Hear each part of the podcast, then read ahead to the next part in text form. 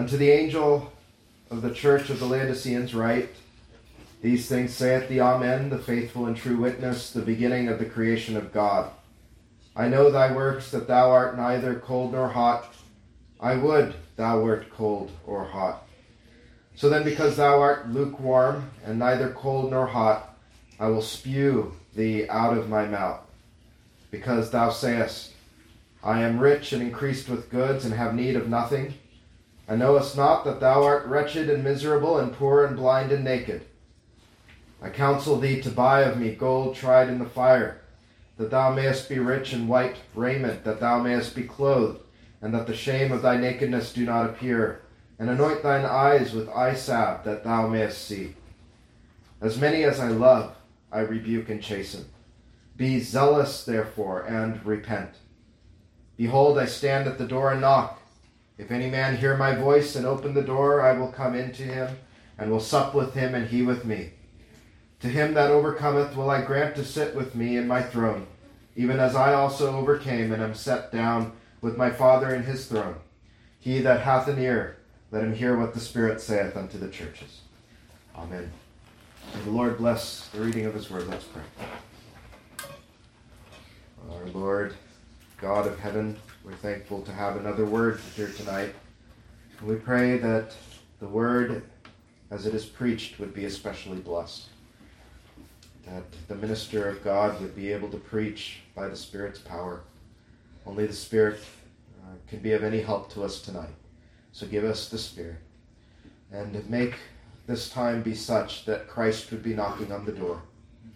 And that we would open to him, our beloved. We would answer and where we have need of repentance, we would see that His love is there in the rebuke, and we would turn to Him. Uh, and we would hear the voice of our beloved and open the door. We pray that any here who may tonight not know the Savior would open that door, that the Spirit would open the door of their heart, unlatching it, so that uh, He may come in. We pray that this time would be full of uh, Christ that we would have our eyes open to the loveliness of Christ and our wretchedness apart from him. We pray these things now in Jesus' name. Amen. Amen. Well, we continue our series through the seven churches of the Revelation, and we have remembered time and again that these seven churches are representative of the Church Catholic, of the Church Universal, given so that we may test ourselves, our congregation, and ourselves individually against these various churches, because all churches are a mixture of these. Where we have need of rebuke, well, we are to receive that rebuke and repent. Where there is a commendation, we are to praise God for it and to thank Him for the work of the Spirit that has done these things. And above all, we are to never lose sight of the fact that it is King Jesus who is King of the church, who walks among us, who walks among the candlesticks, who walks among us even this night and is looking and observing. And we understand that they, we cannot hide anything from his eyes, that we are open to him, uh, the one in which we will have to do. So we remember these things as we come to each of these churches. And last time we considered the church at Philadelphia. And we remembered it was one of the only two churches that did not receive any rebukes from our Lord Jesus Christ, only commendation. That church as we saw it, had a little strength. It was not mighty in itself, there was no show of power in it. Um, the minister and its people did not see themselves as anything grand. Nobody, there weren't thousands of people coming to hear the minister preach. The congregation was likely very small, and so on. Uh, but Christ said, You have to realize if you have a little strength, I have all strength. And he said that when I open a door for the sake of the gospel, no man can shut it. Not because you have a ton of strength, because you have none, but because no man can contend against me, such that no man, no enemy, not Satan himself, can close a door that the Lord has opened for the sake of the gospel. And so the idea is that we glory in our infirmities and we look to Christ for everything that we need strength for. Um, Jesus Christ being the strength of his people. Well, tonight we come to the Church of Laodicea, this last of the seven letters. Now, for some background, the city of Laodicea was in the Lycus Valley, a valley which contained three cities. One of those cities you know very well, which is Colossae, um, only a few miles really from Laodicea. Joining with those two cities was a third, Hierapolis. Now, there are several features of Laodicea and the Lycus Valley that are alluded here in this epistle. Um, Laodicea was rich, it was a banking center. In fact, it was so wealthy when an earthquake struck it, the Roman historian Tacitus said that they refused any um, aid from Rome, that they themselves could rebuild with uh, their great and tremendous wealth. Second, it was acknowledged as a center for medicine. It was renowned for that. In the first century, in fact, so in this context, there was a renowned ophthalmologist named Demosthenes who practiced there. So they were known for the healing of the eyes. And the city as well was known for the manufacture of various medicinal salves. Uh, they were famous, I, I believe, for an uh, ear salve, especially, though Christ, of course, here speaks of an eye salve. The surrounding cities in the Lycus Valley, they had good water supply. Uh, Hierapolis had hot springs, and Colossae had cold, refreshing waters from streams. Um, Laodicea, though she was rich materially, had a poor water supply, and she had to bring in water via an aqueduct. So you understand some of what Christ is saying here. This is an affluent city, medicinal resources, but it had no life giving waters at all. It had to be brought in. And so you can see the imagery that Christ is bringing forth. So that's its location. What about the church that was planted there? Um, well, as I've already said, sad to say, it is one of two churches that received no commendation from the Lord. Uh, it joins Sardis for that uh, dishonor. Uh, Christ calls the church, as you're well aware, a lukewarm church. He said it was neither hot nor cold, and worse than that, perhaps, they were deluded, which is actually a marker of spiritual lukewarmness. They thought of themselves as prosperous spiritually um, that they were fine, that they were well, but they were really wretched, naked, and blind. And Christ here says you have to see yourself clearly. Uh, this is what we will consider a little later. One of the worst problems of the lukewarm soul is they think they're just fine with the Lord. And, and that's the danger, right? He here exposes the danger of the lukewarm, that they don't see they are actually headed to hell. And that's the terrible, terrible nature of being lukewarm that all is not right with our soul though we think it is, because we don't have true union and communion with Jesus Christ though we think we do. They had a form of godliness, as the apostle would say, but denied the power thereof. They're oblivious that their veneer of religion cannot save them, having that outward show of religion, being satisfied with what they think they have of Christ, which they really do not.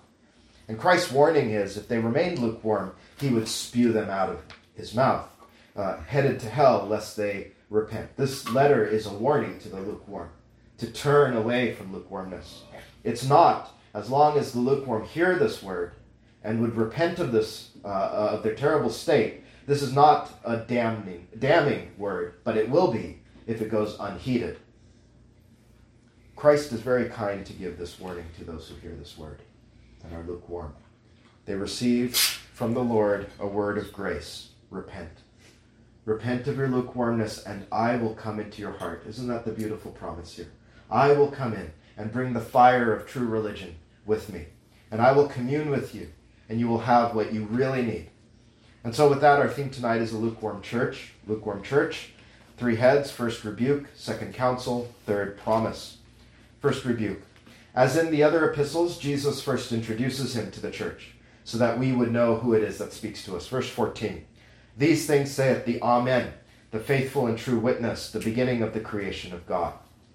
Now, Christ is called the Amen here, and I trust you know that word very well, brethren. It uh, is a Hebrew word originally. It means an acknowledgement or confirmation of the truth, which is why when we pray according to the will of God, we say Amen. We acknowledge that these things are our desire, these things are according to the will of God. And so what we find here is Jesus himself is the confirmation of the truth of God's word.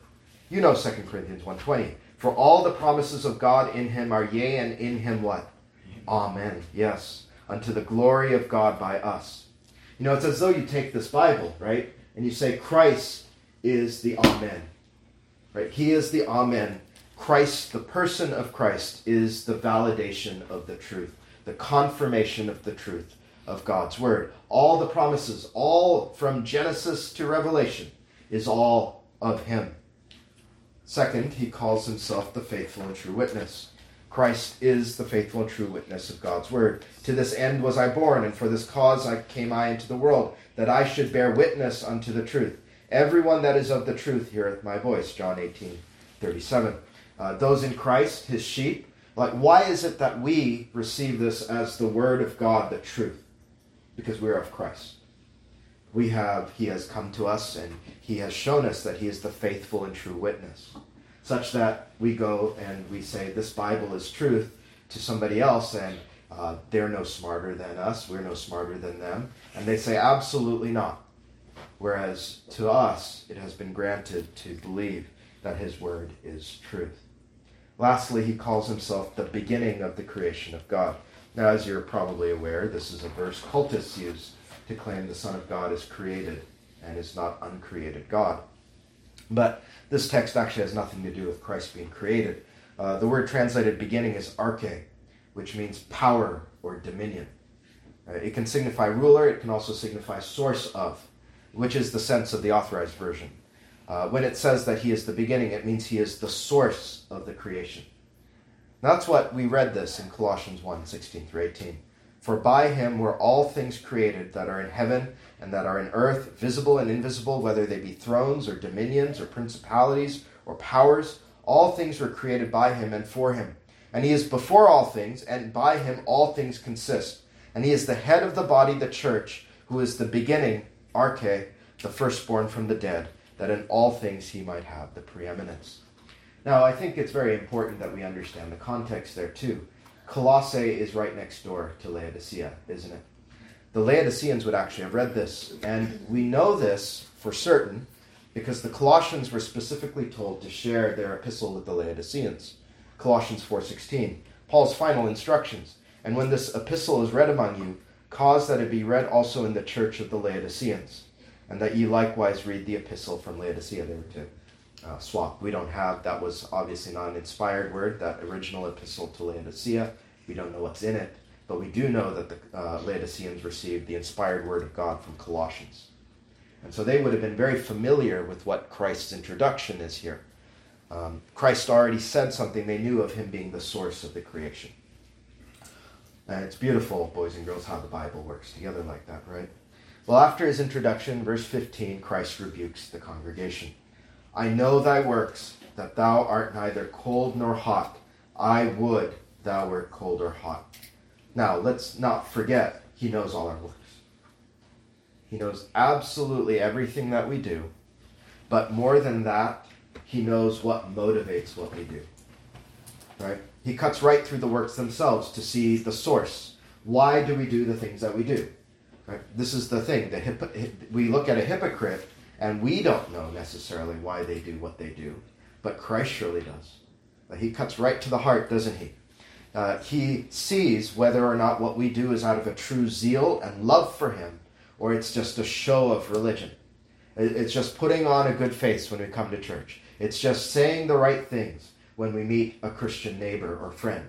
It's showing up at the right times, maybe sometimes. Um, but he sees that even when we do those things, we don't necessarily have um, ourselves uh, a zeal for the Lord. He said that these uh, people were neither cold nor hot. And in that, he means their spiritual temperature, of course. Um, they're not cold and they're not hot. They're not cold, meaning they're not openly profane and ungodly. And there are people you see clearly, you know, they give you the cold shoulder, right? We talk about that as well. You can see they give Christ the cold shoulder. No, the Laodiceans profess the true religion. They profess they are Christians. They did not say they're unbelievers, so they were not cold. On the other hand, they were not hot, meaning they did not have a true zeal for the Lord. They didn't really have union and communion with Christ. There's no warmth for him. They went through the motions of religion, but they did not have heart religion. They didn't have experiential religion. They didn't really love him as their desire and as their beloved. Uh, Christ was not first. He did not have the preeminence among them. Uh, they maybe sought to follow the commandments of God at times, but they didn't do it out of love. They didn't do it out of zeal. They had no care for him. They had that form of godliness that denies the power thereof. They could memorize their catechism, they knew their confession, but they didn't do it for Christ's sake. They had doctrine, but not according to godliness. And Christ said, You can observe this from all their works. You know, this is that subtle form of hypocrisy. This is the most deadly form of hypocrisy, isn't it? Just a mere identification with Christ, but no true possession of Christ in mind and heart, because if we truly did have Christ, how would that leave us unaffected? So the Lord calls them lukewarm in verse 16, neither cold nor hot. And he teaches you how terrible, and let's not forget this, let's look at the economy that Christ lays out for us of every soul. He says, I would, I would thou wert cold or hot. Being lukewarm is worse than being indifferent to Christ and saying, you know, I, I don't want Christ. Uh, it's worse than being outright, think of this, rebellious to Christ in a way. Not that being cold is the Lord's desire for you. What you have to understand is He sets how terrible being lukewarm is. Because we, I think we all know how bad it is to be cold for the Lord. Here's Christ's economy, in other words hot, which is desirous, cold, and then lukewarm. The bottom shelf, the worst part. He says, This is how dreadful it is. Not, again, children, to say there's any commendation for being cold but because being lukewarm is worse. He, he, he shocks you. He means to shock you out of your spiritual lethargy so that you would see how terrible it is to not have a care for the Lord and to be called a Christian. You know, those who are cold and open and honest about their stand, you know, it is almost far better as we think on recent history here in this congregation on Friday, right, a couple weeks ago, for that woman who openly said, I would rather be in hell than heaven. It was far better for her than all those Christians that we meet that say, Yes, I'm a Christian. Where do you go to church? I don't go to church. Where do you worship the Lord? I don't worship the Lord. Do you read your Bible? No, I don't read my Bible. Who will be who will get it worse on judgment day?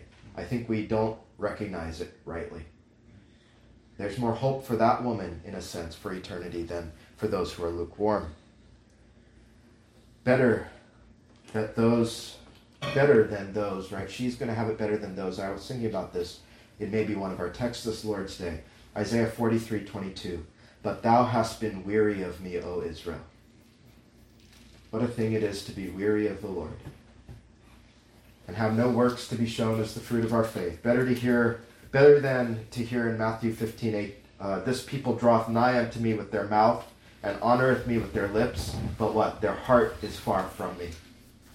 This is the lukewarm professor, isn't it? Their heart is nowhere for Christ. Maybe I go, why are they lukewarm? Well, maybe I'm not associated with the church as a kind of social organism. Maybe I need to be part of the church for social standing. Maybe my family, children, are all Christians. And, you know, I don't want to not be a Christian because my family is all Christian. And that would put me at um, odds with my family. No, you follow Christ for Christ's own sake, right? What will the Lord do with the lukewarm? Verse 16 says, So then, because thou art lukewarm and neither cold nor hot, I will spew thee out of my mouth. Now, there's obviously, I think you have experience here with drinking different temperature waters, right? Hardly anybody says, you know what I want today some lukewarm water. Uh, you either want cold, refreshing water or something hot, right, to the taste. Nobody wants lukewarm water. It's generally distasteful. You spew it or spit it out of your mouth. And that's what Christ is saying here. And you think on this lukewarm Christians are distasteful to him, absolutely revolting to him.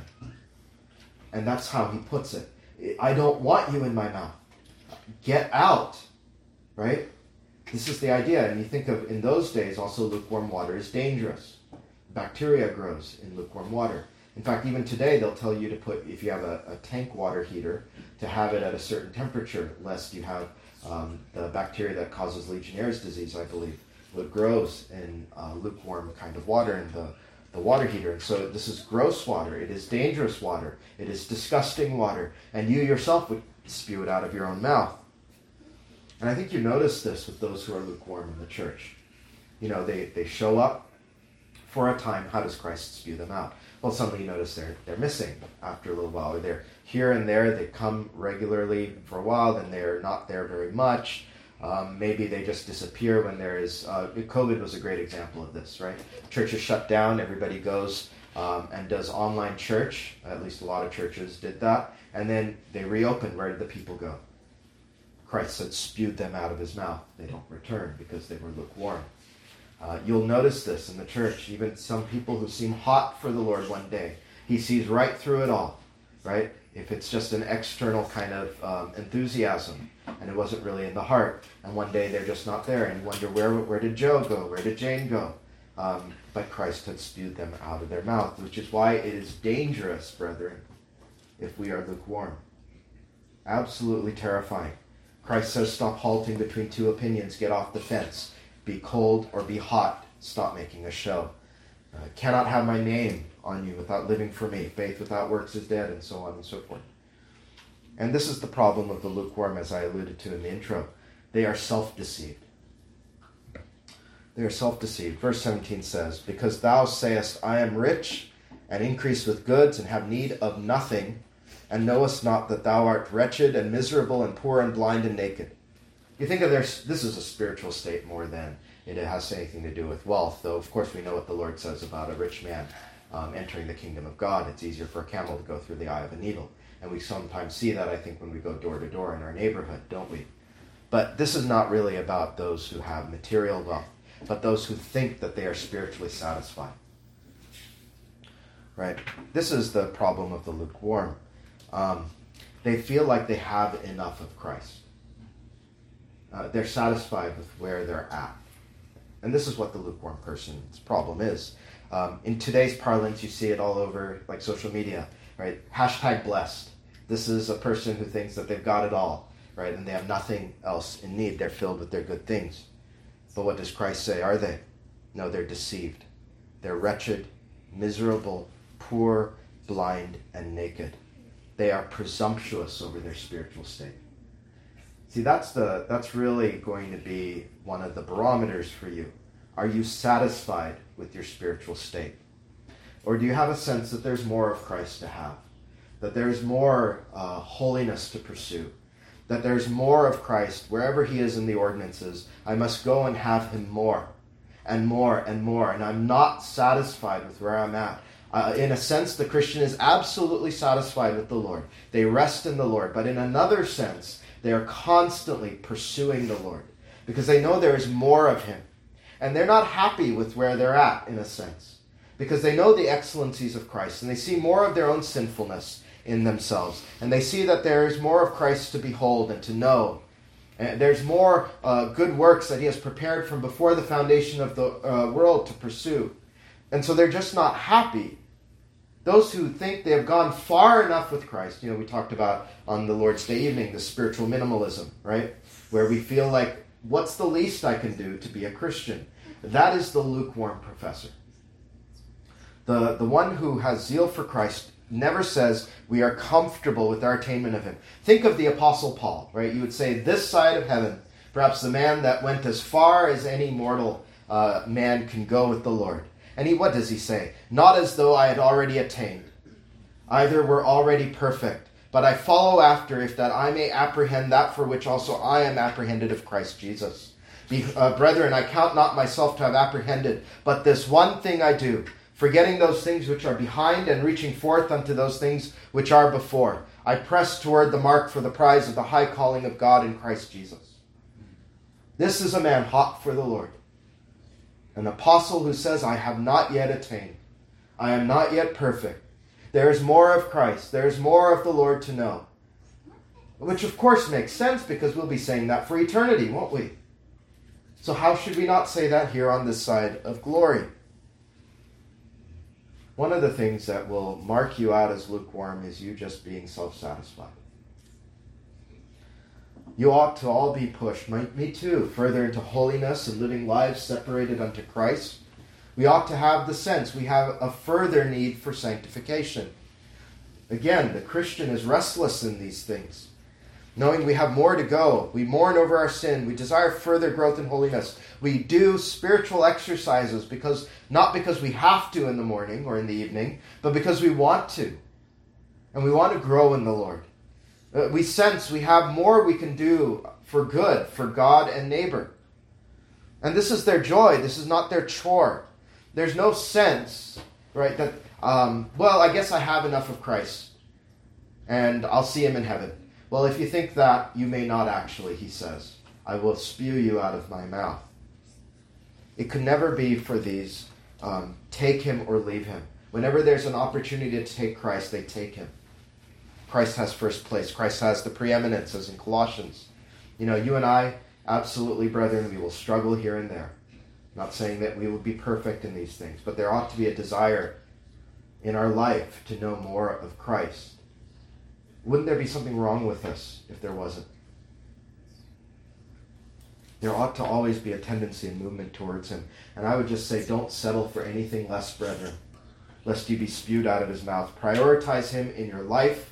Put away the world, even as uh, some of our men have prayed tonight. Run away from sin. Have Christ be first. You know, some Christians, it is like pulling teeth to have them do anything spiritual. You can't get them to come to worship. They even come into a church and join a church. They have a hard time getting to church. Um, they don't want to do spiritual exercises. They don't want to pray. But how easy is it for them to veg at the television? Or how easy it is for them to meet their friends at the bar? These are things that tell us whether we are lukewarm or we have a zeal for the Lord. How would we measure our lives in these things? Is it easy to put away the Lord? Is it easy to take up the world? Is it easy to have no thought of God the whole day? That's a danger. And I couldn't help but think here there's a special warning here for ministers. The minister of Laodicea is directly addressed. You know, the idea that a minister or an elder has arrived is anathema to the Lord Jesus Christ. To be satisfied with even the state of the ministry that has been entrusted to these uh, is lukewarmness. There's always more to do for the Lord's sake. You think now we have it such that there are men who are satisfied with their 15 minute homily every week. Then they're on the golf course, aren't they? And they're hobnobbing with everyone, all manner of worldliness, while never pleading for souls, never visiting their people, not preaching the word as they ought. These, Christ says, he will spew out of his mouth. And that, I think, affects the state of the church as a whole, doesn't it? If the ministers and elders of the church are lukewarm, how do the people have any hope? So this word first comes to the ministers and elders of the churches. Uh, we are, must be fervent men for the Lord, or else the congregation will not be. Well, with that, then, let's consider counsel as our next head. Verse 18 I counsel thee to buy of me gold tried in the fire, that thou mayest be rich, and white raiment, that thou mayest be clothed, and that the shame of thy nakedness do not appear, and anoint thine eyes with eye salve, that thou mayest see. Now, Christ says here, buy true riches buy the true riches. You know, you have sought those things that are not riches but are dung. Seek the true riches, and I will give them to you. Buy them from me, they come from me. In fact, we don't have time to develop this out tonight, but this is Christ Himself that they're counseled to buy. Take me, the gold tried with fire, as Christ has been tried. Take me, so I may robe you with my righteousness every spiritual blessing, everything, the balm of Gilead that can open our eyes. They are to take of Christ. You are to take of Christ. Buy of me. He is the pearl of great price. You need me. I can clothe your unrighteousness. Take away your shame from you. You need me. Your nakedness I can erase. I can cover all of your filth. I can anoint you so you can see that you might say with the former blind man, as you look back on your life and all that lukewarmness, you can say, Whereas I was once blind, now I see what I once was. And I can see, though I, I, I professed Christ, I never once possessed Christ. The problem of the lukewarm is you may not actually have him and you do not see it. So you're told to buy of him, sinners, come and buy of him. Now you say, okay, I need Christ. The Lord is convicting me of it. But what can I buy Christ with? I have nothing to buy him with. What does the sinner have that he may buy of Christ? What would the great pearl of price except for himself? How can I buy of him? Well, the price you supply is actually taught in the Bible as well in Isaiah 55. Ho, everyone that thirsteth, come ye to the waters, and he that hath no money, come ye, buy and eat. Yea, come buy wine and milk. Here it is. Buy riches. What is the price? Without money and without price. You see, Christ says, Buy of me to communicate to you he is something worthy of having. You know, often we don't, children, uh, esteem things we get for free, do we? Right? And so he's trying to say, No, I'm not like something unvaluable. So I'm using this figure of speech, buy of me. But what is the price? Absolutely nothing. All you do is you come to him and you take. When you see yourself destitute of righteousness, you will come and take Christ without price. And then, wherefore do ye spend money for that which is not bread, and your labor for that which satisfieth not? Hearken diligently unto me, and eat ye that which is good, and let your soul delight in fatness. Incline your ear and come unto me. Hear, and your soul shall live, and I will make an everlasting covenant with you, even the sure mercies of David. Come and take Christ without price, he says. You can have all the riches. Come and buy of me. Take me. Take a true interest in me. You know, you might, in fact, have true faith, but there's a sense of lukewarmness in your soul. Why is it? Because you're constantly pushing Christ away, aren't you? He is constantly saying in the Word of God, Come and buy of me, take me, love me, cleave to me as your life, ever set me before you. And you've been pushing and pushing him away whenever there is that fork in the road between cleaving unto the Lord and cleaving unto the world or unto sin. And he says, No, come and buy of me. Take me. So even if you have a true interest in Christ, he says, Here I am, free for the taking. So take me, and I will cure all that is in uh, your soul. Would you reproach, would you esteem the reproaches of myself greater reward than the fleeting pleasure of sin? Would you live for me, die to self? And he says, all of this, all of this removal of your lukewarmness, you're not going to do it yourself. Just ask, and I will give you. Or are you afraid of even asking? You know, I think that's the trouble, isn't it? You see Christ set before you, and you see your own lukewarmness, perhaps, and you say, I don't want to take Christ because I know it's going to cost me something. It's going to cost me the world. It's going to cost me myself. I'm going to have to deny myself. I'm going to have to get rid of a certain sin or something else. My time is going to have to go to the Lord. You see what a terrible thing lukewarmness is. It really does show you where you stand. So, beloved, take of Christ. And uh, if you are at Christ's, keep the fire of religion ever burning. Don't let it cool. Keep the fire of the Holy Ghost burning day and night. Have a care and concern for the Lord. As we read in Titus 2 on the Lord's Day, that the grace of God teaches us, denying ungodliness and worldly lusts, we should live soberly, righteously, and godly in this present world, looking for that blessed hope and the glorious appearing of the great God and our Savior Jesus Christ who gave himself for us, that he might redeem us from all iniquity and purify unto himself a peculiar people. And what's the what's the description of us? Zealous of good works. That's what the grace of God in Jesus Christ makes us not lukewarm. There's nothing lukewarm about that. You know, if this text, though, has stung or convicted you, I think you need to listen to the kindness of the Lord in verse 19. As many as I love, I rebuke and chasten. Be zealous therefore and repent. You know, this is the goodness of God, isn't it? Like He gives you this word not because He wants to squash you like a bug, but because He loves you. And He wants to see you turn from your lukewarmness. He has no desire, beloved of God, to spew out of His mouth. Just turn to Him. Repent. This means repent a, of a truth don't um, have worldly sorrow over these things. Have a godly sorrow. I haven't pursued the Lord Jesus as I ought to. I've been convicted and stung. Be zealous and repent. That's the response. Don't be lukewarm anymore.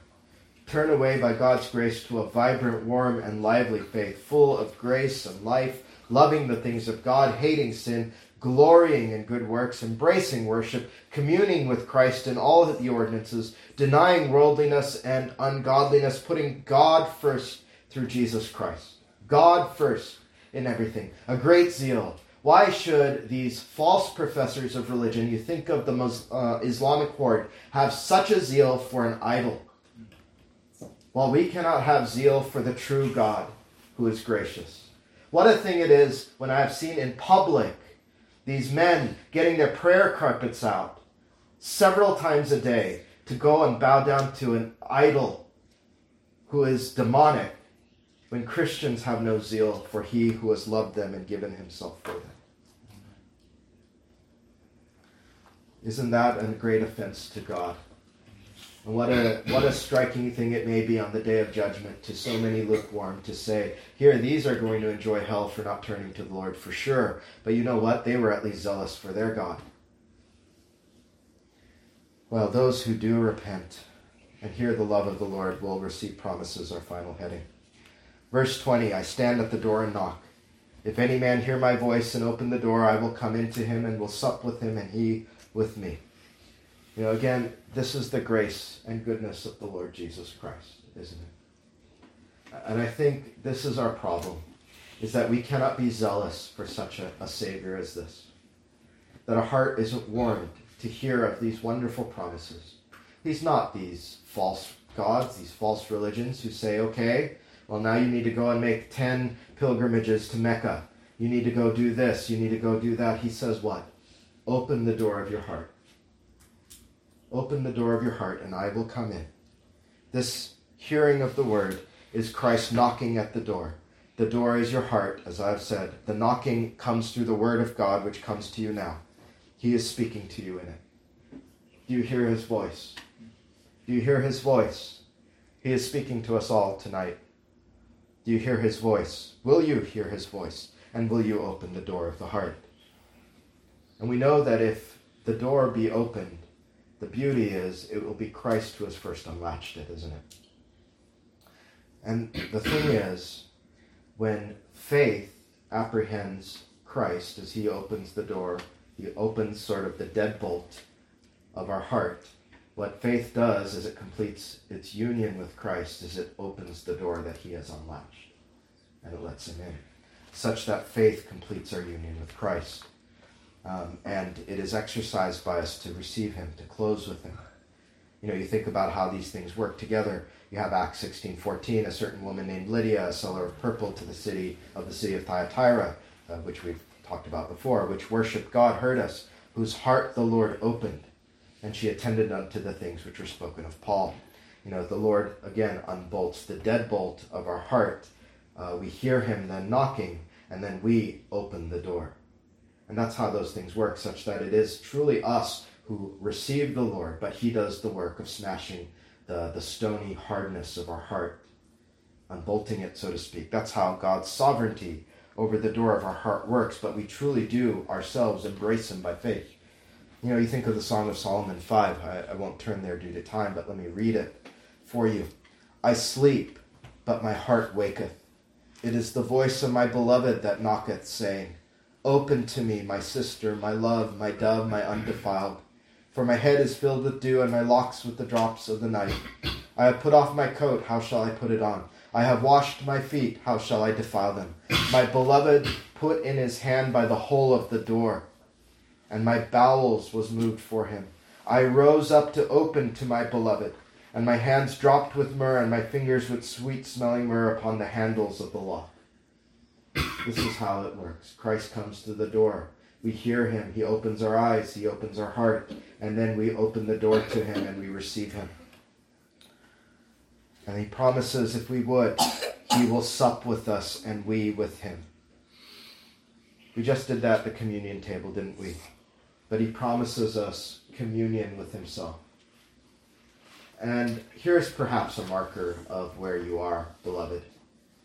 If that doesn't interest you, if that isn't heartwarming to you, perhaps you might have to say, I am lukewarm.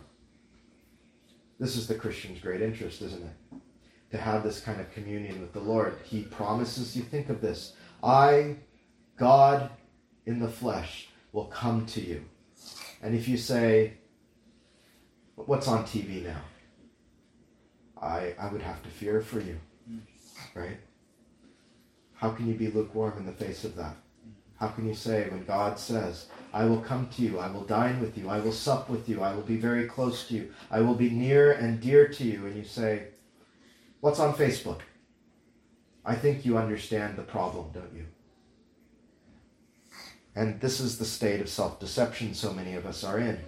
And this is what he's calling us to repent of. Again, see the invitation and see the blessing of being hot for the Lord and not be lukewarm. He is opening, uh, he is knocking on the door in so many places, in so many ways to the Christian, whether it's in public worship. He says, open the door. Whether it is in your private, secret place where you are rarely in if you are lukewarm. He says, open the door and I will come to you there. In good works, he says, open the door and I will meet you. Who do you walk with? It is God who walks with you in good works. He says, I have given you opportunities for growth in grace. Open the door and I will come in. And what is the blessing?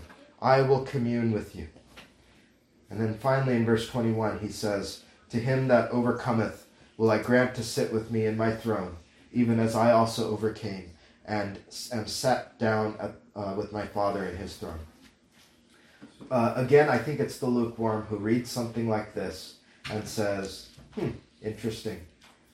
Whereas the one who is hot for the Lord says, I am astonished. I will sit in Christ's throne with him. Have you no sense of what that is that he's promising us? It's unbelievable to say that you will share in Christ's throne in some manner, that we will reign as kings with him, as princes and of God. That's a remarkable promise, but it's given more than once in the Bible to the church of Thyatira, to those who overcome. He that overcometh and keepeth my works unto the end, to him will I give power over the nations, and he shall rule them with a rod of iron, as the vessels of a potter shall they be broken to shivers, even as I have received my Father. 1 Corinthians 6 3 Know ye not that we shall judge angels? This is the reward for overcoming to the end. This is the pattern laid out by your Savior. He says, You overcome as I overcame, and I ascended to my uh, Father uh, in his throne. And so we will share as just as we he died and was resurrected, ascended to God's right hand, to his throne. He is saying, You will die, you will be resurrected, you will come to me, and you will be seated with me in my throne. It's a remarkable, remarkable promise. But what is the thing? What is the duty here? Overcome. Overcome. The Christian life is a life of cross bearing and overcoming. A denial of your flesh, not living for the world, not countenancing sin, sin, to be zealous, to live for Christ, to be hot for Him, uh, who Himself is the one who makes you overcome. He says, Buy of me what you need to overcome. Isn't that the thing? We don't overcome in our own strength. He's constantly saying, Buy of me. I will give you the supply. I will give you the strength so that you can overcome, and I will seat you with me, next to me, my dear one. This is a gracious promise to the chief of sinners, isn't it? You just think of how grace is heaped upon grace for us, beloved. You think on the thief on the cross, right? Because we just had communion. This was our communion text. A vile man, a malefactor, a horrible, horrid man, touched by the grace of God, renewed by the Lord Jesus Christ, saved to the uttermost from all of his sin, would be more than we could possibly dream for. And he says to that man, I will seat you next to me. What a complete, completely un, unbelievable promise is given to the vilest of men. And we say, What a Savior is this? And is it right for us to be lukewarm to such as this? It would be a great evil, isn't it? Well, yet we are often lukewarm, and this is the stubbornness of our flesh to give up the world and sin for Him. May it not be for you and me, and if He has rebuked you, see that He has rebuked you in love. Let us wrestle with the Spirit, with our spiritual lethargy, and overcome it by His grace, that one day we would be where He is in glory. Amen. May God help you and me do so. Let us go to the Lord with praise. We'll sing Psalm 87. Believe the tune is Effingham. Psalm 87. Upon the hills of holiness he his foundation sets. God more than Jacob's dwellings all delights in Zion's gates. Things glorious are said of thee, thou city of the Lord. Rahab and Babylon to those uh, that know me will record.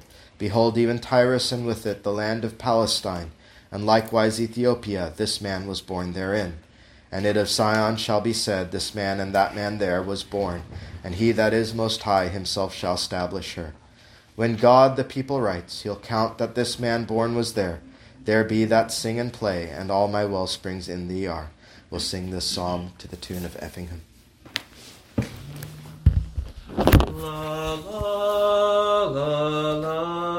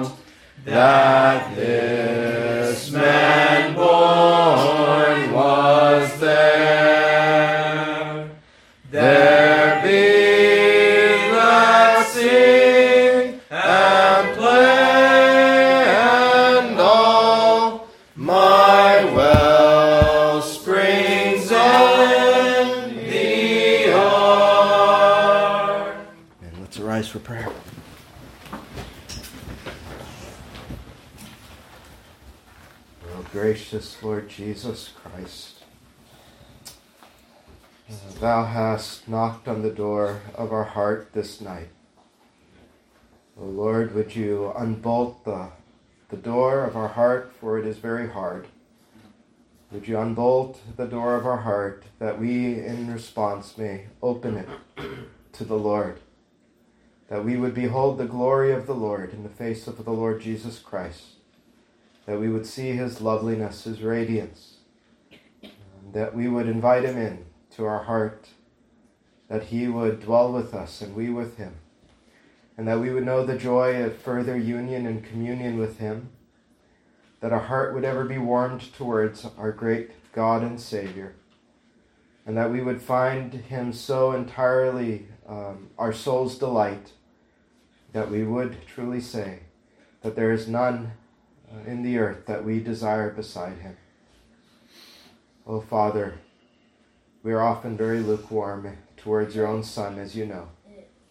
And so, Father, we are thankful to know that we overcome not by our own strength, but instead by simply asking that you would give us Christ. Would you give us your only begotten Son that is so beloved that you gave to the world? And we want now to buy without price, that we would take all of Christ and not just some of Christ, that we would give Christ our whole heart and not reserve anything from him and Lord, this is often a struggle even for those of us with a true saving interest in Him. And so we pray, Father, that your Holy Spirit would cause us to repent as we have received rebuke after rebuke, undoubtedly in the Word. That we would see, ah, this is the love of God to us. And we would turn from our evil ways and turn to the Lord and find a greater blessedness than we could ever know in the world and with sin. And so, Lord, we pray that you would do this for this, our people here tonight, and those who are uh, with us online. Uh, give us a greater zeal for the Lord, that we would see nothing but Christ all the days of our life, such that when we go to uh, meet Him, uh, just our location has changed, but not really our heart. Uh, we just have a fullness of what our heart has had here. Uh, bless us now as we depart from here, filling us with this good word. In Jesus' name, amen. Amen. Uh, receive now the grace, uh, the blessing of God. The grace of our Lord Jesus Christ be with you all.